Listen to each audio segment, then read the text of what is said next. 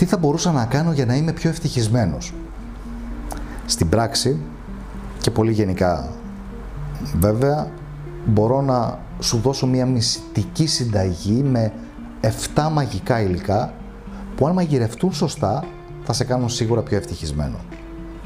Ένα. Αυτεπίγνωση. Δηλαδή η διαδικασία παρακολούθησης των σκέψεών μας. Ως παρατηρητές εννοείται, ε, πρόσεξε. Δεύτερον, επιδραστικότητα. Εμείς ως άνθρωποι είμαστε υπεύθυνοι για τη ζωή μας. Τρίτον, ενσυνειδησία, καθαρή συνείδηση. Τέταρτον, αυτοέλεγχος. Πέμπτον, αποφασιστικότητα, επιμονή. Έκτον, συναισθηματική σταθερότητα. Και έβδομον, αισιοδοξία. Ο συνδυασμός αυτών των μαγικών υλικών θα σε κάνει πιο αποτελεσματικό σε όλους τους τομείς της ζωής σου.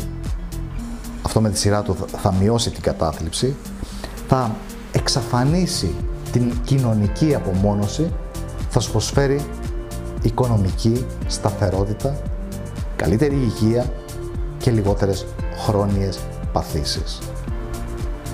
Σε προκαλώ και σε προτρέπω λοιπόν να γίνεις ο σεφ του δικού σου εαυτού και να είσαι σίγουρος ότι θα είσαι πιο ευτυχισμένος.